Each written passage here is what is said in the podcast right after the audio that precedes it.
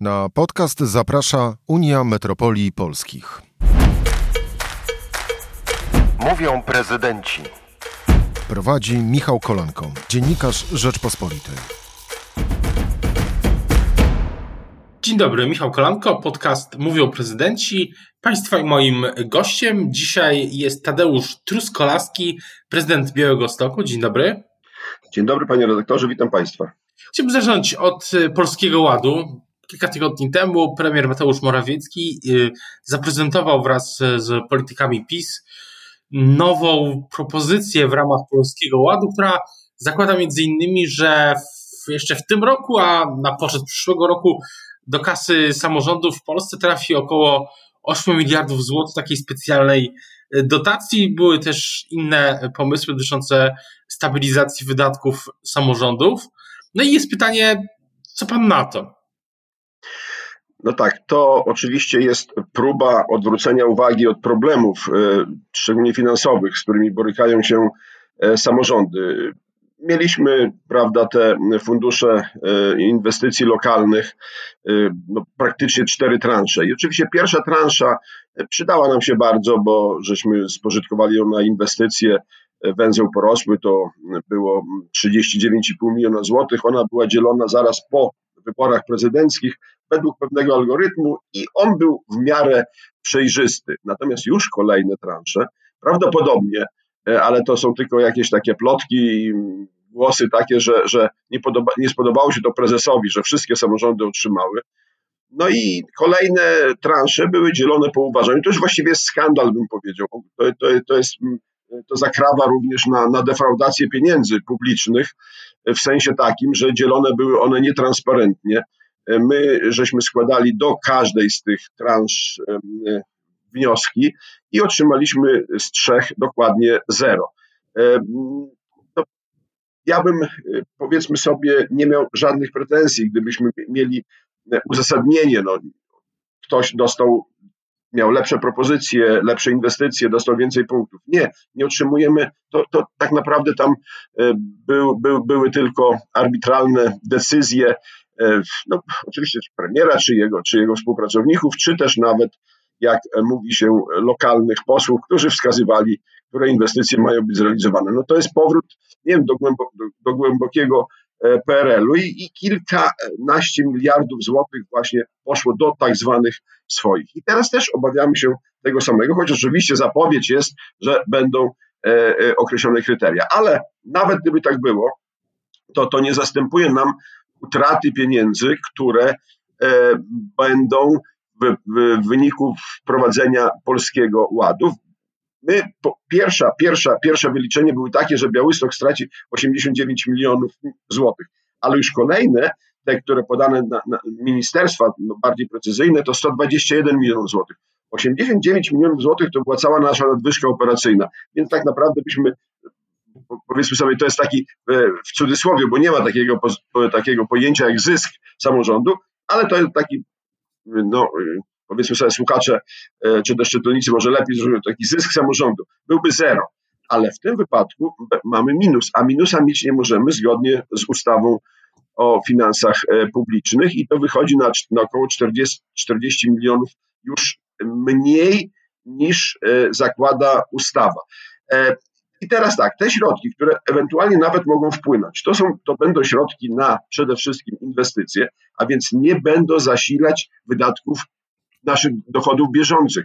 A nam głównie chodzi o to właśnie, żeby bilansować wydatki bieżące dochodami bieżącymi, no bo tak nakazuje ustawa. To jest pierwsza sprawa. Druga sprawa to oczywiście no, ta transparentność, która pokazano, że, że, że w trzech transzach um, jej zupełnie nie było, więc trudno y, od razu y, przypuszczać. No, że... słowo, bo tak jak pan mówił też, y, premier Mateusz Morawiecki wtedy w, w sierpniu w połowie sierpnia, gdy prezentował ten samorządowy Polski Ład, mówił, że e, że te algorytmy, bo to zarówno jeśli chodzi o tą, tą y, dotację w wysokości 8 miliardów złotych, jak i y, ten rządowy fundusz inwestycyjny, czy ta subwencja inwestycyjna, że, że te algorytmy będą, będą dosyć no, sprawiedliwe. Tak? Okej, okay, okej, okay. no dobrze, nawet załóżmy, że tak będzie. Załóżmy, że tak będzie. Ale przecież my musimy planować nasze budżety w oparciu o wieloletnie prognozy finansową. Wpisujemy na kilkanaście lat do przodu prognozowane nasze dochody i wydatki. No jak można zaprognozować dochody, skoro jest to jednorazowe, a o kolejnych nic nie wiemy. Więc trudno będzie e, skonstruować budżet w oparciu o takie właśnie zastrzyki. No taki zastrzyk oczywiście pomaga przeżyć, prawda? Ale nie wiemy, czy, czy no dzisiaj dostajemy tę rybę, ale nie wiemy, czy kolejnego dnia będzie ryba, czy, czy tylko zostaną same ości. E, I, i, i to, jest właśnie, to jest właśnie ten problem. No, my jesteśmy przyzwyczajeni jednak do bardzo transparentnej gospodarki finansowej. Ona jest kontrolowana przez e, Regionalną Izbę Obrachunkową za każdym razem i projekt budżetu, i wykonanie budżetu jest właśnie opiniowane przez Regionalną Izbę Obrachunkową i tam naprawdę są fachowcy i oni po prostu patrzą na liczby, patrzą na trendy. Poza tym my też uzyskujemy ratingi, e, które pozwalają nam zaciągać e, zobowiązania finansowe. My akurat mamy rating Fitcha i tam proszę, proszę mi wierzyć, przyjeżdżają super fachowcy, którzy oceniają tylko i wyłącznie możliwości finansowe. W tym wypadku, no dobrze, dzisiaj dostaliście, a ktoś pyta, no a dostanie, macie pewność, że dostaniecie za rok, macie pewność, że rząd będzie miał pieniądze, czy będzie chciał i tak dalej. Bo to, bo to jest na zasadzie takiej, że wie pan, jak, jak ktoś, to trochę takiego dowcipu, jak, jak ktoś pożyczył od kogoś pieniądze i mówi, oddam ci w dwóch ratach. Jedna jak będę miał, a druga jak będę chciał. Tak, tak to tutaj wychodzi właśnie, dokładnie. Jak będę miał i jak będę chciał a, a tutaj nie ma podstaw e, takich stabilnych dotyczących nasz, naszych finansów i o to walczymy. Dodatkowo jeszcze na stronach ministerstw ukazał się jakiś kalkulator, z którego się samorządowcy wręcz śmieją, po prostu boki zrywają, bo, bo mówią, że ile wsparcia otrzymały samorządy od rządu. Rząd nie ma żadnych pieniędzy. To ja mogę wyliczyć, ile rząd otrzymał od społeczeństwa, bo to są wszystkie, wszystko pieniądze pochodzące od społeczeństwa. No chyba, że z NBP-u coś wydrukują ale to są tak naprawdę puste pieniądze i wcześniej czy później y, je zje inflacja. Także to, to jest właściwie niszczenie podstaw y, finansowych naszego państwa. Ale też y, jeszcze wracając do tych propozycji, tam też padły oprócz tej dotacji, tych dotacji, o których rozmawialiśmy, też padły te zmiany, jeśli chodzi o sam budżet, te zmiany stabilizacyjne dotyczące rozliczania budżetu, reguł fiskalnych i tak dalej. Pana też to niespecjalnie nie przekonuje, jeśli chodzi o. Okej, okay, to nie, to, to no, wie pan, no, w przypadku, gdy nie ma e, stabilnych e, możliwości zapewnienia równowagi budżetowej, no to takie poluz, poluzowanie obostrzeń no jest e, przez nas dobrze oceniane, no bo poz, pozwala nam po prostu przeżyć, pozwala nam uchwalić budżet. W innym wypadku po prostu Rio by tego budżetu nie zaopiniowało E, pozytywnie. Nie, no to jest krok w dobrym kierunku, tylko po prostu gdyby nie było tego pierwszego, gdyby nie było uszczuplenia dochodów, on by, byłby zupełnie niepotrzebny. No ale w tym wypadku oczywiście jest tak naprawdę konieczny, chyba że chce się po prostu dobić samorządy, ale i tak, i tak, no to, to tylko oznacza, że będziemy mogli się zadłużyć. I to zadłużyć nie na inwestycje, bo do tej pory zadłużaliśmy się na inwestycje, a głównie na wkłady własne e, związane z finansowaniem inwestycji unijnych, a zadłużyć się na, e, na, na po prostu na, na, codzienne wydatki, na bieżące wydatki, to, to, to znaczy, że te długi nie będą wpływały prorozwojowo na gminę. Natomiast jest pytanie, co, co dalej, tak? Jak pan, jak, jak pan sądzi, jakie teraz, co teraz pan widzi w przyszłości, jeśli chodzi o e, na, w, te, w tej chwili, na przykład jeśli chodzi o edukację, bo zaczyna się w tym tygodniu e, rok szkolny, jak, jak w Białymstoku E, będzie wyglądała sytuacja? Co, jakie tutaj pan widzi zagrożenia, czy szanse też może, możliwości? Jaki to będzie rok szkolny?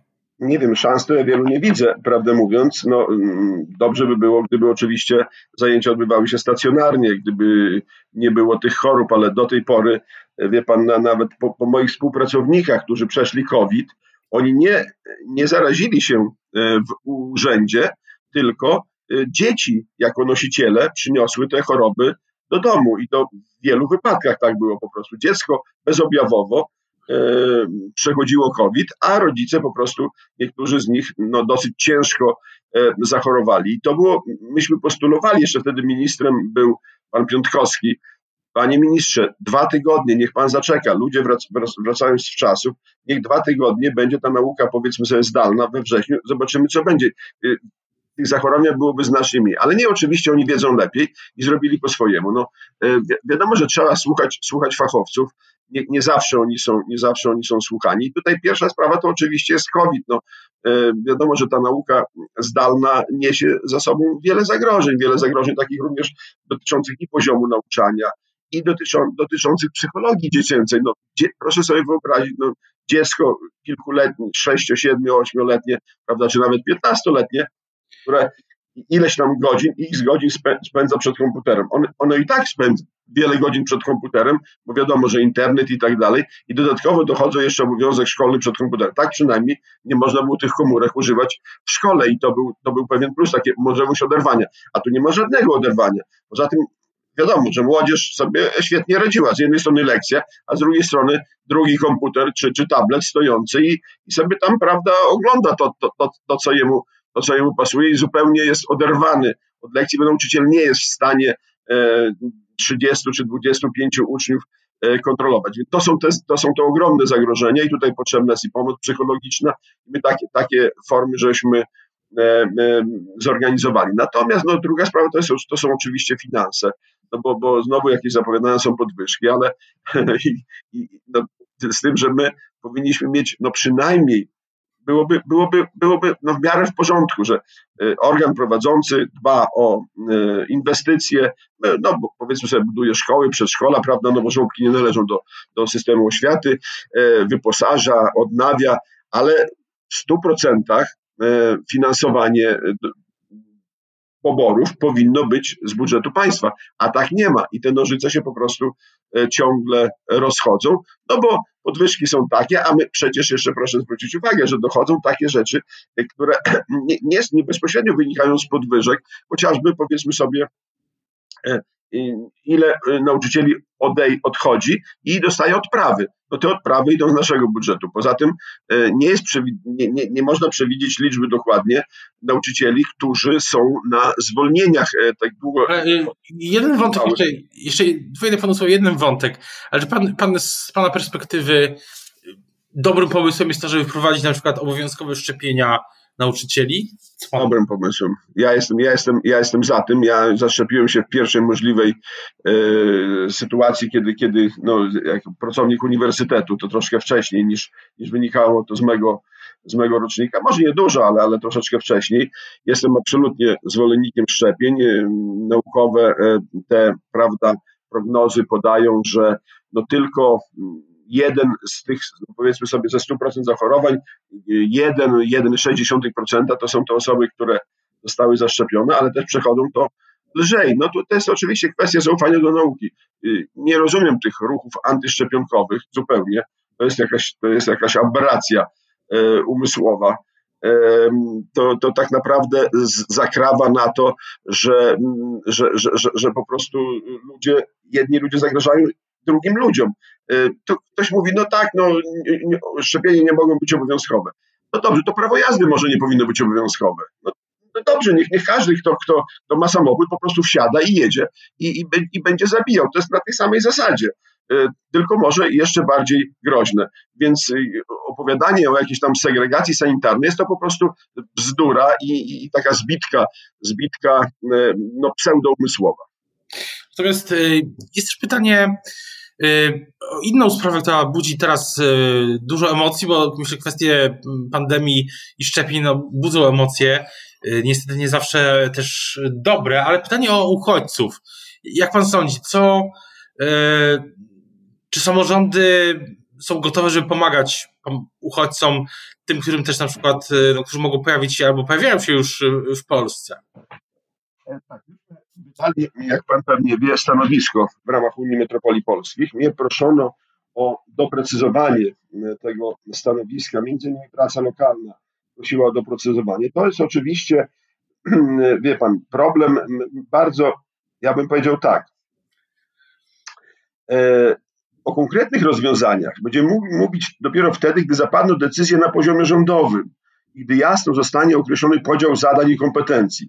Wtedy też Białystok, jak też inne miasta, będzie mógł precyzyjnie określić, czy i w jaki sposób włączy się w pomoc uchodźcom z Afganistanu.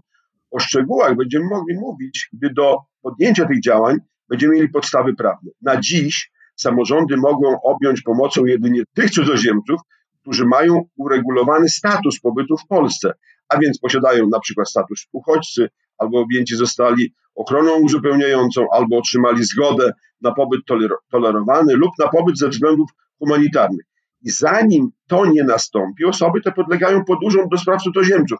Absolutnie nie mo mogą się tym zajmować zgodnie z prawem e, samorządu. Więc to była deklaracja taka, że my, jeżeli rząd, powiedzmy sobie, będzie chci chciał naszej pomocy, to my tej pomocy udzielimy, ale on musi da, nam dać do tego podstawy prawne, bo teraz takich podstaw prawnych dla tych, którzy są w tym usnażu górnym i, i innych, którzy nielegalnie przekraczają granicę, my po prostu nie mamy. A jak pan się czuje jako, czyli pytanie, czy na przykład jako prezydent Białego Stoku, miasta yy, na wschodzie Polski, czy pan jakoś inaczej spogląda na tę sprawę niż no nie, samorządowcy którzy, których miasta są po prostu gdzieś, gdzieś w centralnej albo zachodniej Polski. Polsce. Jaka jest Pana perspektywa? Nie, nie, nie sądzę, żebym, żebym patrzył inaczej. To po prostu patrzy się przez pryzmat człowieczeństwa po prostu, zwykłego. Tam, tam są ludzie, którzy, którzy są no, przetrzymywani w nieludzkich warunkach. Nieudzielana jest im pomoc, przynajmniej e, z naszej strony i to jest, to jest po prostu zwyczajnie straszne. No nawet episkopat, prawda, włączył się i zaapelował. Był ksiądz Wierzbicki, na profesor Wierzbi, ksiądz profesor Wierzbicki na, na granicy i też to nic nie wskórał. No, oczywiście jakieś tam happeningi niektórych posłów, będę wymieniał jakich, prawda, które no, akurat nie, niespecjalnie się przysłużyły e, sprawie, no ale to, to świadczy o, o, o tym, że o pewnych odruchach serca. To sytuacja jest bardzo skomplikowana, bo z jednej strony oczywiście jest tak, że przyjmiemy tych 32 uchodźców, za chwilę pojawi się w tym miejscu 100 albo 150. E, to, to, to taki, taki scenariusz też trzeba brać, brać pod uwagę, bo po prostu z drugiej strony jest międzynarodowy terrorysta, bo tak już trzeba określić, który po prostu, który po prostu gra na tych, na tych niskich emocjach. To jest bardzo trudna sytuacja. Z jednej strony jest sytuacja prawda dotycząca człowieka, z drugiej strony jest sytuacja prawna, więc granice trzeba koniecznie zabezpieczyć, żeby tam nie było e, tych przejść. No ale z tymi ludźmi wcześniej czy później coś trzeba zrobić. Nie może dojść do, do sytuacji, gdy oni tam zaczną po prostu z chorób umierać. I, i tak naprawdę to, to, to, to, to tutaj jest też potrzebna na pewno jakaś interwencja międzynarodowa tego, żeby te nasze granice po prostu dobrze zabezpieczyć, żeby nie było kolejnych nielegalnych przejść, bo one e, są po prostu e, zorganizowane, organizowane przez inne państwo a to już wtedy y, zupełnie zmienia, e, zmienia postać rzeczy. To, to nie jest tak, że współpracujemy z Białorusią i Białoruś też wyłapuje nielegalnych uchodźców. No nie, oni ich tam podprowadzają pod tę granicę, pod granicę polską, pod granicę litewską i chcą po prostu stworzyć nowe kanały przerzutu i to przerzutu właśnie, tak jak powiedziałem, e, e, wspomaganego przez inne państwo i to ma zupełnie wtedy inny wymiar prawny i, i polityczny.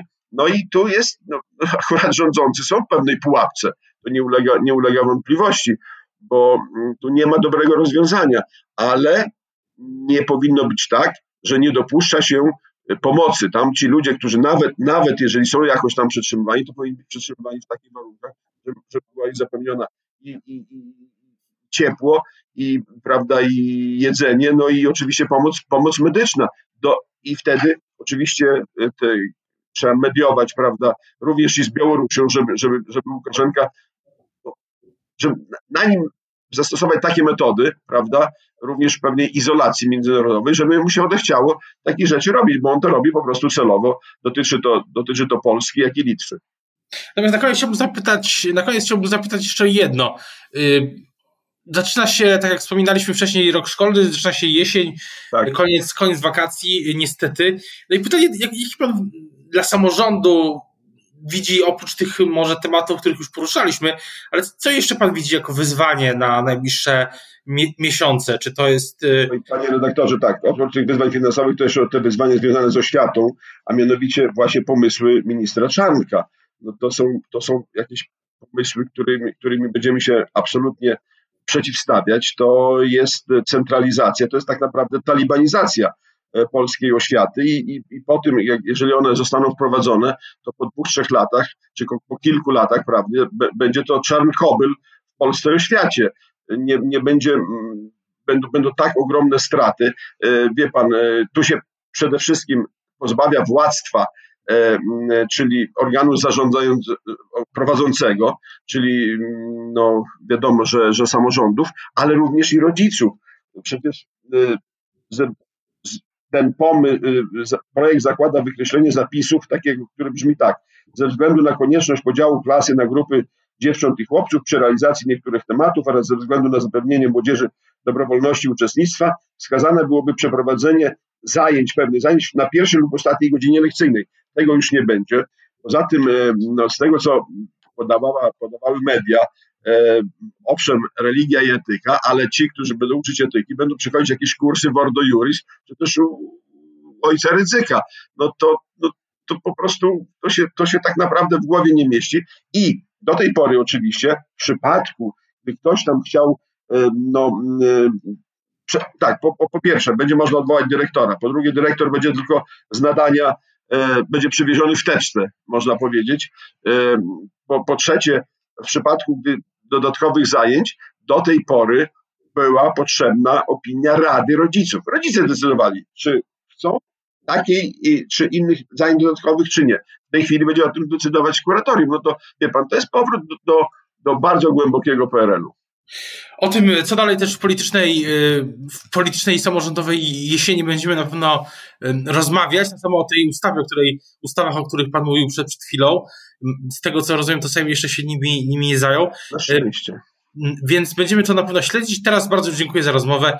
Państwa moim gościem był Tadeusz Truskolaski, prezydent Białego Stoku. Dziękuję bardzo. Życzę miłego dnia, pozdrawiam, do widzenia. To była audycja Mówią Prezydenci.